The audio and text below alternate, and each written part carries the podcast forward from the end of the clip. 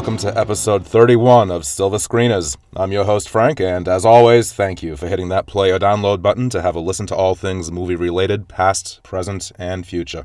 It's November as of this recording, and in less than a week it'll be Thanksgiving, at least here in the United States, a holiday that means a lot of things to a lot of people, and sometimes even good things.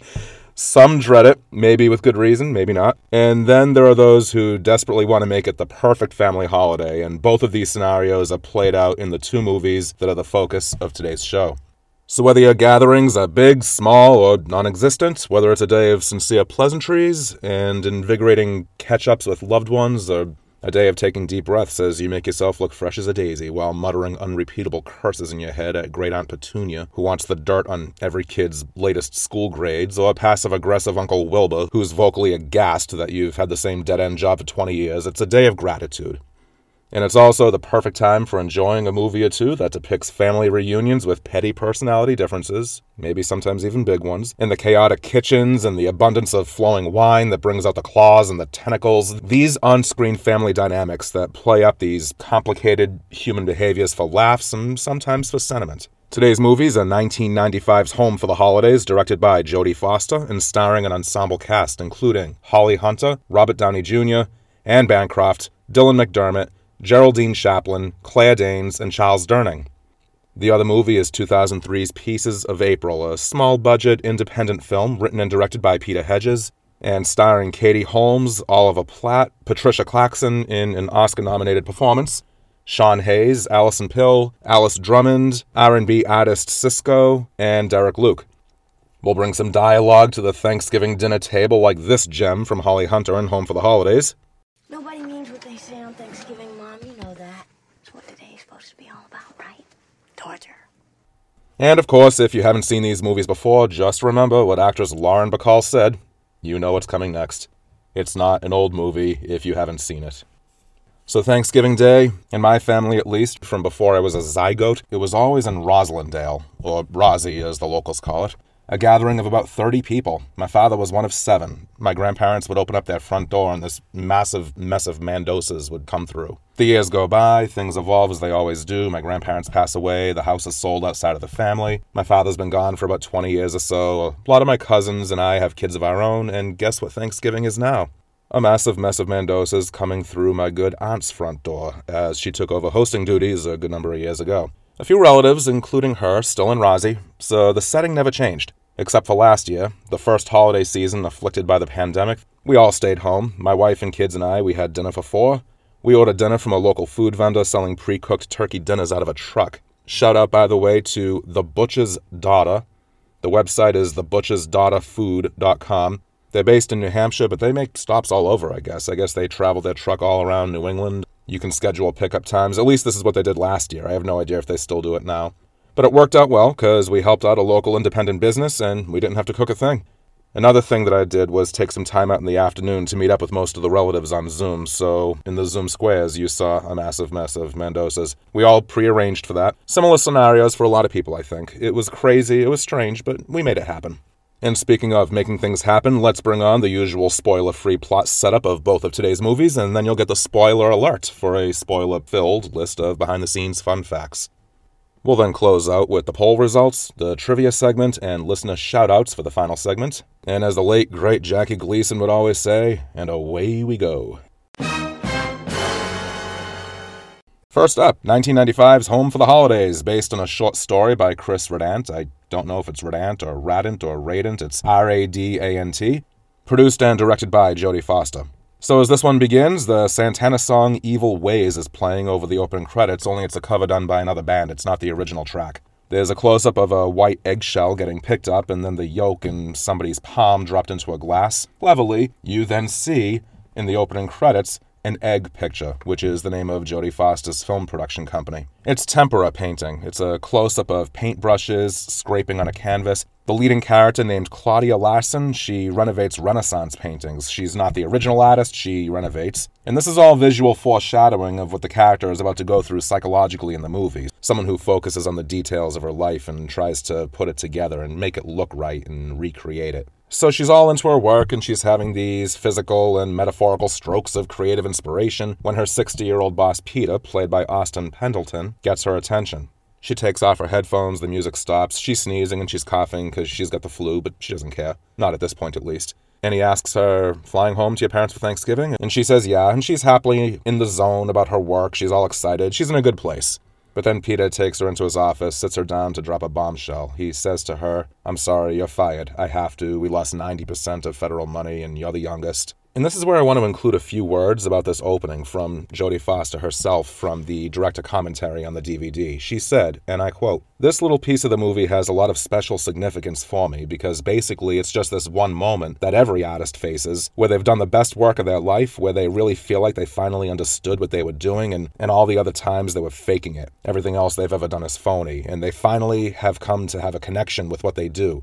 And it's hard to describe, and it's sort of a bliss experience, and you take your headphones off, and somebody says you're fired, or you suck, or that was terrible. And it's very hard to bounce back. It's very hard to ever open up again. It's hard to fall in love with what you do again. It's hard to reveal yourself again. You shut down.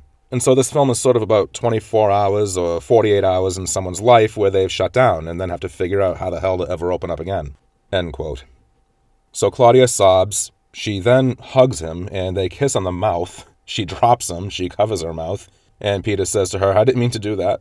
God, I hate the holidays. Next thing we see is her sitting in her car and she's listening to That's Life, appropriately enough, and that's when her daughter Kit gets into the car and she gets into the driver's seat. She's driving her mother to the airport and she is sympathizing with her because Claudia has to fly out to spend Thanksgiving with her family when she has no friggin' idea what the point is since she's alienated from them. And her daughter Kit's just telling her to keep breathing, keep breathing, mom. I'm having Thanksgiving at Tim's house. Tim's our boyfriend. And says out the window, Oh, mom, I'm going to have sex with Tim. Now, I mean, we love each other, and you told me when the time came I'd know it. And we talked it out like adults because we're not jerks, but we realize fully it's a major step and we're not taking this lightly. And I just wanted you to know that. That's all. That we're going to do it. That's all. Safely and not in the car. Happy Thanksgiving, mom. So, with that verbal winning lottery ticket, Kit drives off, leaving Claudia with her mouth open like she's about to catch a fly. She stumbles into the airport terminal where everything that can go wrong does, including losing her coat, having to sit next to a woman who won't shut up. So chaos reigns in Claudia's life.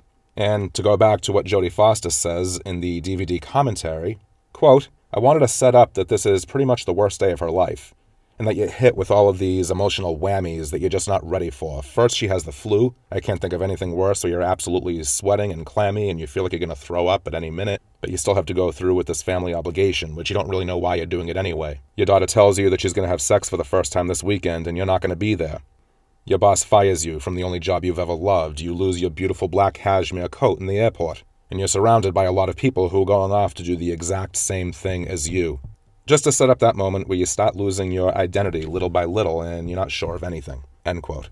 And if I can insert a little commentary of my own, what cracks me up is you see her sitting in her seat in the airplane and she's got a window seat and about two or three seats over from her you see this guy with his eyes shut and his mouth is wide open his head is leaned back and it's obvious that he's just probably popped a few helpings of valium it's just a great visual to go along with what jodie foster says about how the holidays can be so stressful for so many people the traveling the family gatherings and all of that so, right there from her airport seat, she picks up her 90s era cell phone. She calls her little brother. And she says to him, Go and spend Thanksgiving with your friends. I would if I had any, which I don't, because then I'd have to send them all birthday cards, which is a lie, of course, because I'm only looking for pity. And then she begins to cry and she says, I really wish you were going to be there, kiddo, because I'm sick as a dog and I made out with my boss and my kid's going to have sex and then I got fired or the other way around or whatever. Oh my God, I cannot believe I just said this to a machine. Get rid of this tape, please. It is absolutely no big deal. I'm fine. I just miss you guys. Happy Thanksgiving. She hangs up the phone. Her flight arrives, her parents meet her at the airport. We meet Anne Bancroft as her mother and Charles Durning as her father. Bancroft immediately presents as the overbearing but loving mother. Where's your coat? Oh, take mine. She's saying to her mother, Oh, Ma, slow down. You're making me nervous. She's grilling her about her job, and she says to her, You're such a great painter. Why hasn't some guy from Japan given you $63 million for one lousy painting? And Claudia says, I'm not a painter anymore, Mom. I work in a museum. I'm thinking about changing jobs, actually. And Bancroft looks at her and says flatly, They fired you. They fired you. I got money. I got money. No, no, no, Mom. No, I can take care of myself. I'm, I'm not broke. And that leaves Claudia just saying to herself in a great close up, under her breath, Float. Just float. Just float. We're then treated to a series of title cards for the rest of the movie that sort of breaks the movie up into different themed segments, and this one says company. So the company is arriving, and it is her brother Tommy, played by Robert Downey Jr., who arrives with a guy named Leo, played by Dylan McDermott. And immediately the question is Tommy, where's your boyfriend Jack? So Leo is the guest, not Jack, and she's never met him before, so she's now in dismay because Jack was someone she felt really connected to. And I don't want to say too much more about what plays out with all the different family dynamics because it's just, it's a fun movie where you can laugh, you can chuckle at least, and you can just enjoy the family dysfunction. It very much plays up on the relatability and the, the comedic value of screwy family dynamics you got goody two shoes siblings, you got the family screw ups, you got the disastrous dinner at the table, you have the passive aggressive comments, you have that one family member who's targeted as the butt of all of the jokes, you have the loopy aunt, Aunt Gladys, and cue the family drama, or comedy, or both, depending on whose point of view you're siding with. And like I said, that's where I'm stopping with the plot setup for Home for the Holidays. Let's pivot now towards the year 2003, so this is eight years later. We're going to take a look at another movie called Pieces of April, which premiered at a few film festivals throughout September and October of that year. I think it was the Toronto Film Festival, the Chicago International Film Festival. But Pieces of April opened in the US on November 28th, then in Brazil on Christmas Day, followed by the UK, Australia, Spain, Greece, Austria, Mexico throughout the late winter and early spring of 04. Definitely a modest budget.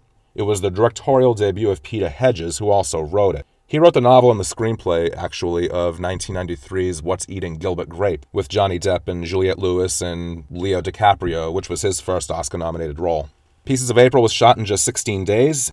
It's a story that has a lot of parallels to Home for the Holidays, primarily in having the leading character set up as sort of the family black sheep.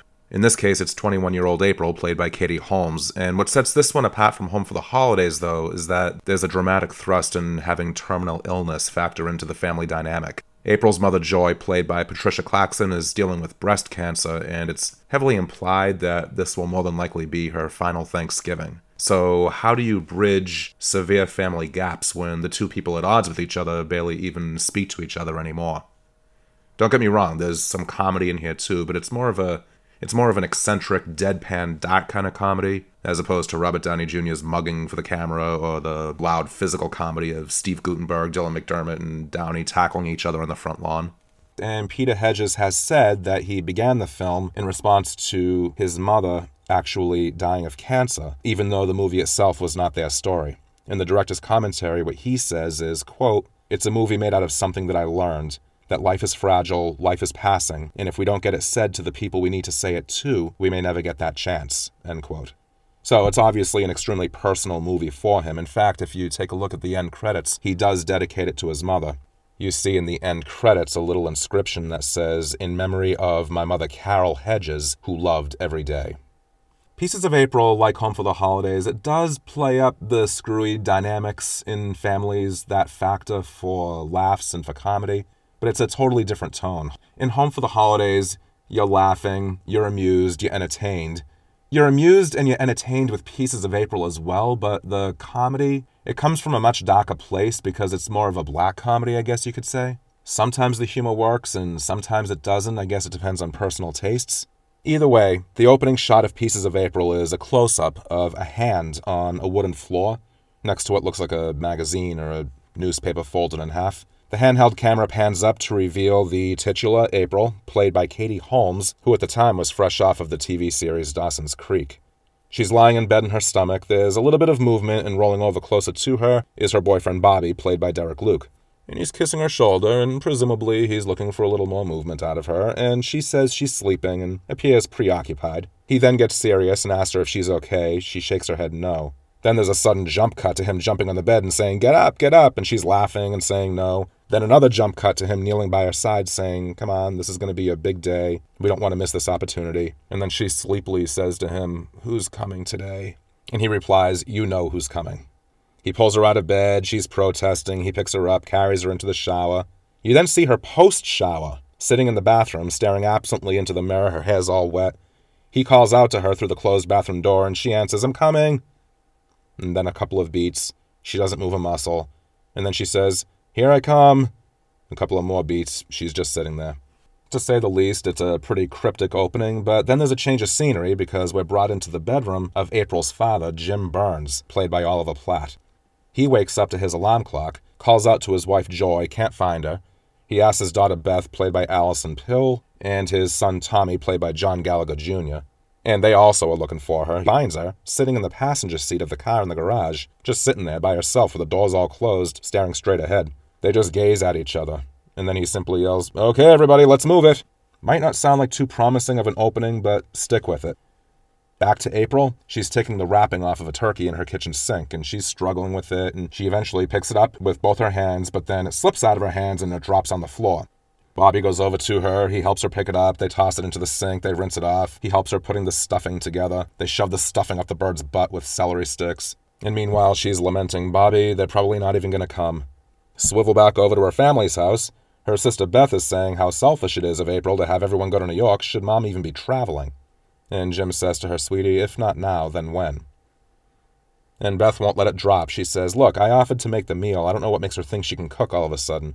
And I got an A in home ec and he says how proud he is of her for that. And so you get the feeling that this is a goody two shoes kind of a daughter who's always seeking the verbal approval of her parents. She always has this neurotic need to prove herself better than Big Sister. In the car, by the way, the brother and the mother, Joy, they're waiting. She says, honk the horn. He says, it'll wake the neighbors. And she says, screw the neighbors, honk the goddamn horn. She then leans over and aggressively honks it herself.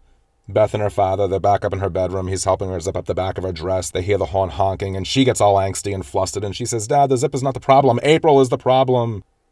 So we're not even five or ten minutes in, and already you have this collection of strange scenes where nothing but negativity seems to be the rule of the day.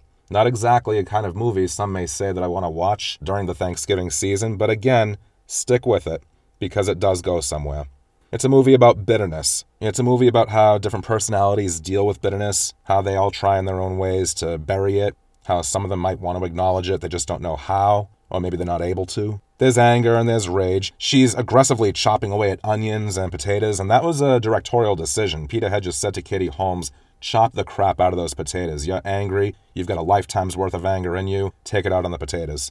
And you watch, she goes ballistic on these things. She pulverizes them, she tackles in their end zone. First time I saw this, I was there like, whoa, dog, calm down. But the movie begins to show more of a bit of direction when Bobby takes out a set of salt and pepper shakers that are ceramic turkeys. And she says, Oh, where'd you get those? And he said, Oh, I got them for 50 cents. You know, got them for today. And she says to him, They look just like the ones from when I was little. He says, Oh, really? She says, Yeah. My mother told me when I was holding them to be careful. They're worth more than you are. He says, That's terrible. What happened to them? She said they broke. A hammer I was holding fell on them. And then she takes the two that he just bought and she tosses them into the trash, but probably not a surprise to say that that's not the last that we're going to see of Salt and Pepper.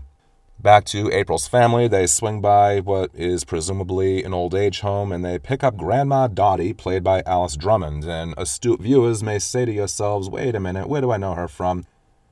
This is the same actress who plays Alice, the librarian, in the opening of the original Ghostbusters. So now we have a carload of five people, and the entourage swings by a Krispy Kreme drive through, and they're all talking over each other, ordering at the window when Jim says, Remember, everybody, April's cooking. And after a beat, Joy then leans over and she calls out into the speaker, We'll need an extra dozen glazed. And the next thing you see, they're chomping down on the grub, and Joy says, How could anyone not believe in God as she's happily devouring these confectionery delights? Then back to April, who is flipping her wig because the oven is not working. She tries making a few calls to repair people. They're all closed for Thanksgiving. And then we cut back to the family, and this is where we begin to say, oh, okay, there is a story here. I mean, it's where we understand more of what's going on with Joy. The scene suddenly opens in the restroom of a gas station where Joy is sick. Nothing is seen, it's more the sounds and the understanding of what she's going through physically. She readjusts her wig in the bathroom mirror, then she walks out, but this is not a moment of let's decide that we're on Team Joy. She immediately goes back to showing that very abrupt, very harsh side to her personality, especially when it comes to how she communicates with her kids. She comes out, and Beth, the sister, turns to her and says to her, Mom, hi, all cheerful. And Joy just glares at her, walks past her, and says, Beth, back off. She gets into the car and she's holding snacks for everybody Fritos, Doritos, Nutter Butters. Jim grabs it all and he throws it into the dumpster. He says to her, We're going to have a very nice time. And she says, You don't actually believe that. And he says, It's possible. I think yes. And then he begins to drag her back to the car, and she says, No, no, we're not going. It'll be better that way. Instead of April showing up with some new piercing or tattoo, or God forbid, spending the night, we can just show up, experience the disaster that is our life, smile through it, and then go home. They get into the car, and things take a more serious turn when he says to her, Look, she's straightening her life out. Eddie the drug dealer is history. She's got a new job, a new apartment. She's met this new guy who reminds her of me. Cut back to April, who is desperately going from door to door throughout her dingy apartment building, asking neighbors, Can I use your stove? Can I use your stove? There is an odd scene where the family decides to hold this impromptu funeral service for a squirrel they run over on the road on their journey.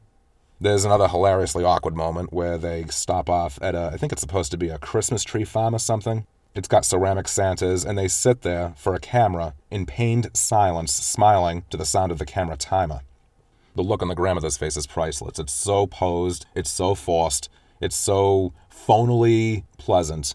You finally hear the camera shutter go off, and Joy, the fake smile disappears from her face, and she says, Well, there's our Christmas card. And Jim says, Without April? And Beth says, Since when is she in it? So back in New York City, April's in her apartment house in Hell's Kitchen, and she's trying desperately to find this oven. She's going from neighbor to neighbor, as I said her boyfriend Bobby, he's the first character to offer anything in the way of some sense of coherence and purpose to this string of weird scenes. He's talking to a friend of his, and he says, When I was a kid and the car I was in flipped over, I was trapped. My mother lifted that car and pulled me to safety. She had this moment of unbelievable strength because she got love. Maybe that's what love does. Now, it does not seem like I'm telling much of a linear narrative here, and that's really the way the film comes across. I have to admit, I first saw the movie back in 2003 when it came out. I saw it primarily because it was an Oscar nominee and I wanted to catch up on all the nominees that year. The first half of it does feel pretty aimless. It feels like there's no direction. You're left saying to yourself, I'm not following this, I'm not getting into it, I can't like any of these characters, this just is not working. That was my reaction at first. But trust me when I tell you that there are some moments that do deliver some pretty good payoffs. I mean, any description of the first two thirds of the movie won't be a selling point. You need the mundane and you need the odd and the quirky and the deadpan. It is a significant build up to get to the really bigger moments of the film that are delivered in the last third or so. Probably Patricia Clarkson's greatest scene is with Oliver Platt, who plays her husband. She gets out of the car and she spews out 21 years worth of hurt and pain at the hands of April through dialogue that'll ring true for a, a lot of viewers, probably. She's screaming out, I have too many memories, I have too many memories. It's not necessarily a movie that hits you between the eyes consistently. I mean, moments like that do, but it's more one that lingers in your mind afterwards, and then you think about it and you realize just how achingly accurate so much of it is, especially the last two or three minutes. I do gotta say that those last few minutes, that's where you really get the biggest emotional payoff. It makes watching the rest of the movie worth sitting through. Not that it's bad, but it's admittedly got an inconsistent pace to it that might make one or two minds wander off a little. But stick with it, like I say. That probably sounds a little too harsh. I don't mean to make Pieces of April sound like it's not worth a watch. The truth is that there's really not much in the way of progressive action. It's spending time with the characters, not spending the film's running time witnessing one thing after another, after another happening to them. It's more their reactions to themselves and each other, not to the world around them. They live in their own contained worlds. And what we see is how they choose to live in those worlds while convincing themselves that things are better off when they keep themselves safely away from each other. And I think that's the key word as far as their mindsets go safely, keeping safely away from each other. Watch it keeping in mind that it's character development, it's character studies. Then that might give it more cohesion in the way of storytelling, especially when things begin to gel later on. It takes a while to get there, but it is well worth the wait. Anyone who has ever experienced strained relationships with people they believe that they're supposed to love them the most, anyone who's ever felt betrayed or slighted, they'll recognize, if not the circumstances of these characters, they will recognize at least the emotional journey they go on. They allow themselves, you know, each in their own ways, at their own paces, to verbalize things that never came out before. Depending on individual life circumstances and personal dynamics within individual families, someone may look at these characters and say, that's exactly the kind of problem in my family. Maybe instead they might say, that's the way it could have gone. Or that's the way I'm glad that it didn't go. Or that's the way I wish it went. Or that's the way it almost went.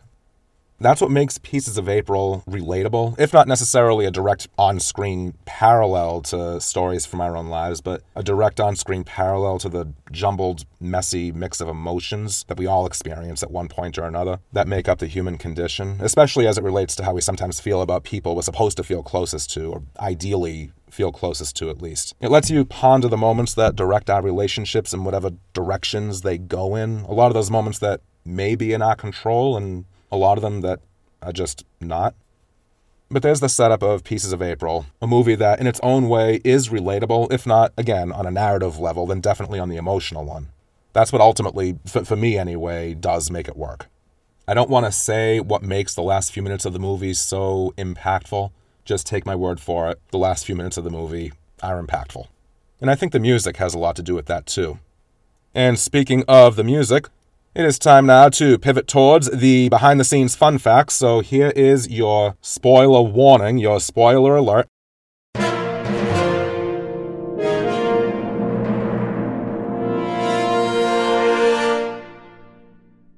These behind the scenes facts might reveal something about the movies that you might not want to hear yet if you want to revisit them first or if you want to watch them for the first time.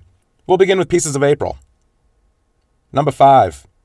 The supporting cast of Pieces of April, some of them might be familiar faces. For one thing, we have Lillias White, who plays April's neighbor Yvette. She's a veteran of the children's show Sesame Street. She even makes an appearance in the Halloween program Elmo Says Boo, which was a staple in my household when my kids were little. Sean Hayes, Jack from the TV sitcom Will and Grace. He plays the neighbor Wayne. And according to Peter Hedges in the DVD director commentary, quote, Sean Hayes called when we were casting the film. He called from LA and he said that he would read, he'd put himself on tape, he'd come to New York, he'd audition. I said, Well, Sean, really, there's no need. You've got the role. And he shot all his scenes in one day. Sisqó, a founding member of the R&B quartet Dru Hill, he plays a character named Latrell who had originally auditioned to play Bobby, the boyfriend. According to Peter Hedges, quote, Sisqó gave a great audition. I said to him, You know, you're really great, but you're about five or six inches shorter than Katie Holmes. And I just don't know if that's what Bobby should be, so much shorter. And he said, Oh, okay. But I said, Would you play Latrell? And he did. End quote. Number four, the title of the film, Pieces of April, actually comes from a 1970s era song by Three Dog Night. Hedges was going to use the song, in fact, for the film's final scene, but then Stephen Merritt came in, saw the movie, and said, I really like this movie, but I wouldn't use that Three Dog Night song. And Hedges said to him, Well, would you write something? And Stephen Merritt did. He's apparently Peter Hedges' favorite musician.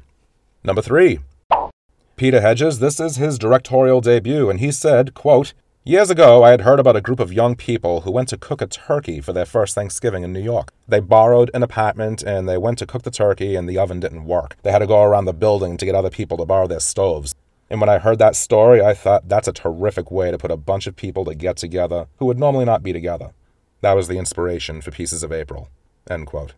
Number two, Peter Hedges has a son named Lucas, who was seven years old at the time of this movie's production.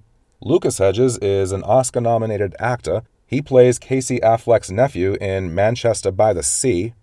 He also has roles in Lady Bird, Boy Erased, Ben is Back, and Three Billboards Outside Ebbing, Missouri, all Academy Award nominees.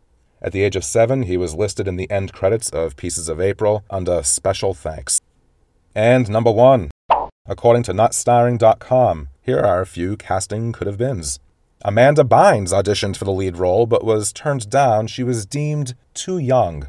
Academy Award nominee Kathleen Quinlan. She plays Tom Hanks's wife in Apollo 13. She was all set to star as Joy, but she dropped out at the last minute, though I couldn't find out why. That left the role available for Patricia Clarkson, who scored a Best Supporting Actress nomination for playing this character who's a, a dying but a self absorbed and brittle woman who shows no outward respect for her henpecked husband. She mocks her son and her younger teenage daughter. She swallows years' worth of hurt and betrayal by pretty much writing her oldest daughter, April, out of her life. And in the DVD bonus feature, Clarkson has this to say about the movie that it's a movie that asks the question, quote, can you live with regret? Are you capable of living with regrets in your life, and do you want to change that? End quote. And I thought that was an interesting thing for her to say, so if I can add to that. Ultimately, you can say that this is a movie about rescuing things that you threw away, whether that's a set of salt and pepper shakers or a relationship.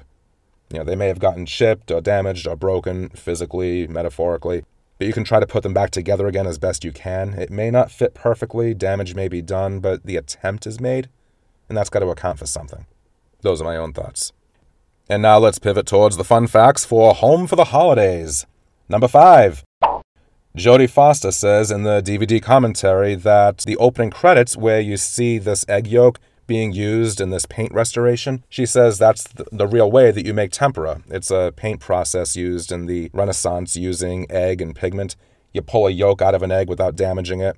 She said Holly Hunter was seven years in a row a poultry handling champion in her hometown. Interesting tidbit. Number four, the music selections for the opening and ending of the film. The big idea was that the credits was a place of focus while the rest of the world fades out. As I mentioned before, it's a Santana song that was redone by a band called Rusted Root, a polygram band, and it reflects where Claudia is at the beginning of the movie. Jodie Foster says, quote, You people have to change, or I'm not going to love you. And I think that's probably somewhere where we all start in our 20s, where we look at our families and say, Man, if you don't change, I can't accept you the way you are. By the time we get to the end of the movie, where we have Janis Joplin singing Piece of My Heart, she's pretty much flipped her whole idea behind it and says, No matter how miserable you are, I guess I'm stuck loving you no matter what I do. End quote. Number three, the cast of Home for the Holidays. A lot of them, this was very much a mix and match. They all worked together before, and they would again. For one thing, Robert Downey Jr. plays Charlie Chaplin in 1992's movie called Chaplin. The real life daughter of Charlie Chaplin, Geraldine, she plays in Chaplin her own paternal grandmother, Hannah, in 1992's Chaplin. How many times can I say Chaplin in one sentence? My God.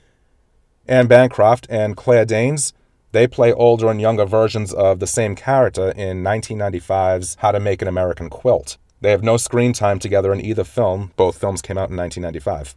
Anne Bancroft and Charles Durning, they play husband and wife in this movie. They also appear together in 1975's The Hindenburg, as well as the 1983 Mel Brooks movie To Be or Not to Be. And Steve Guttenberg and Austin Pendleton, they appear together in 1986's Short Circuit. And Claire Danes and David Strathairn, they appear together in 2010's Temple Grandin. Number two, Geraldine Chaplin, who plays Aunt Gladys, Jodie Foster said of her on the DVD commentary, quote, Geraldine's character is the one character that changed dramatically throughout the rehearsal process. It was a hard character to figure out, and Geraldine wasn't our first choice, only because she's really not old enough to play this part. She really should be over 70, and instead, Geraldine's a beautiful, gorgeous, black haired raven beauty, but there's some madness about her that I was really attracted to. And it took us a long time in terms of the costumes and figuring out the tone of her character. We started her out looking like a Chanel suited old school marm and then realized that was the wrong idea. And the second we brought on the little reggae hat, her whole look suddenly made sense. End quote. And if you want an example of the kind of character that Jodie Foster created here, try this on for size. Aunt Gladys, she wears a necklace that she makes herself out of Froot Loops and chomps away whenever she needs something to nibble on. And number one, on the DVD track, Jodie Foster says, quote, I would say most of the movie is, you know, there was some improvisations that were done during the rehearsal process that were put into the script. Robert Downey Jr., however, is another beast. He's somebody who can't say the same thing twice, and he comes up with everything that he says. He gets bored. He's an actor who is sort of so smart that he gets bored, and so he has to create a little fun for himself and basically change all the lines every time around. And this is one of those few movies for him where he wasn't asked to not do that, where he was not put in a box and told, stop doing that and hit your mark and stick to the dialogue. He actually got to be himself, and we embraced that. Holly was his greatest fan, of course, and quickly realized during the rehearsal process that the movie was really about Holly and Robert, uh, their characters, Tommy and Claudia, and that it was about these two outsiders, not just her, but two outsiders that didn't belong in this family. And their bond had been that they were the ones that disappointed their parents and that their parents couldn't relate to them, that they formed a subset family with each other of the alienated ones, the ones who spend Thanksgiving eating in the kitchen together. I didn't know that before the film started, and it just became clear to me the more I watched Downey and the more I watched the relationship that was about the two of them. And so we did a lot of changes in the script to sort of reflect that, reflect that that was the focus of the film rather than concentrating on the love story between Holly and Dylan McDermott. Although it is there that there is an attraction between the two of them, which she feels is awkward because she thinks that he's Tommy's boyfriend, that's not the primary part of the story. That's just an opportunity out there, that there's a moment that if she wasn't too scared, she could grab onto. But the love story is not the focus of the film. End quote. All right, now let's lighten the mood one more time because it's time for the final segment of today's show the poll results and the trivia.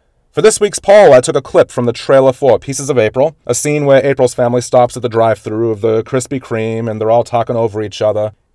And after Jim says, hey, everybody remember, April's cooking, Joy calls out to the speaker, We'll need an extra dozen glaze.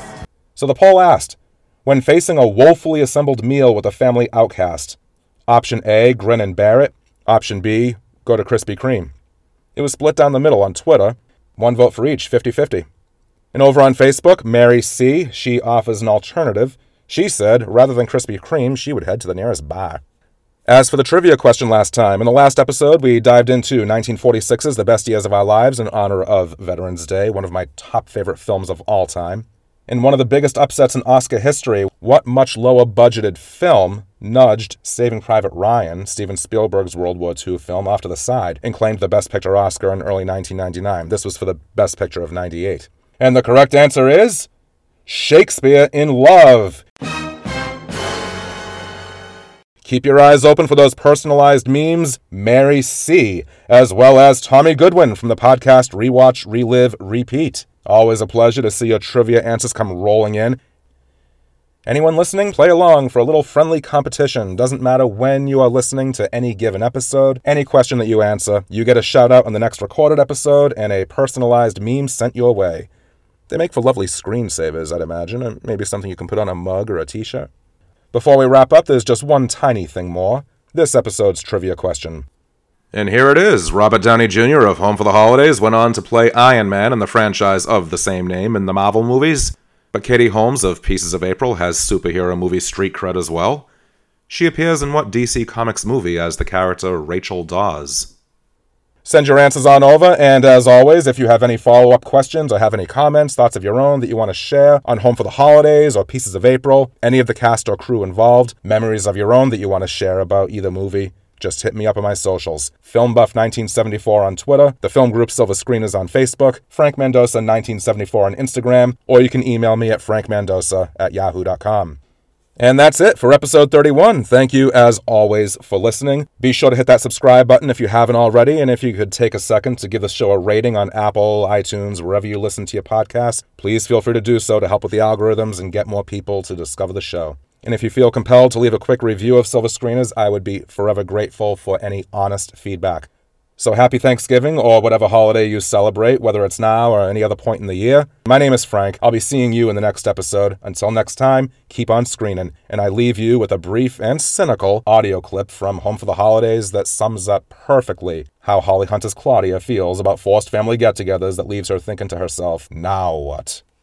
When you go home, do you look around and wonder, who are these people? Where did I even come from?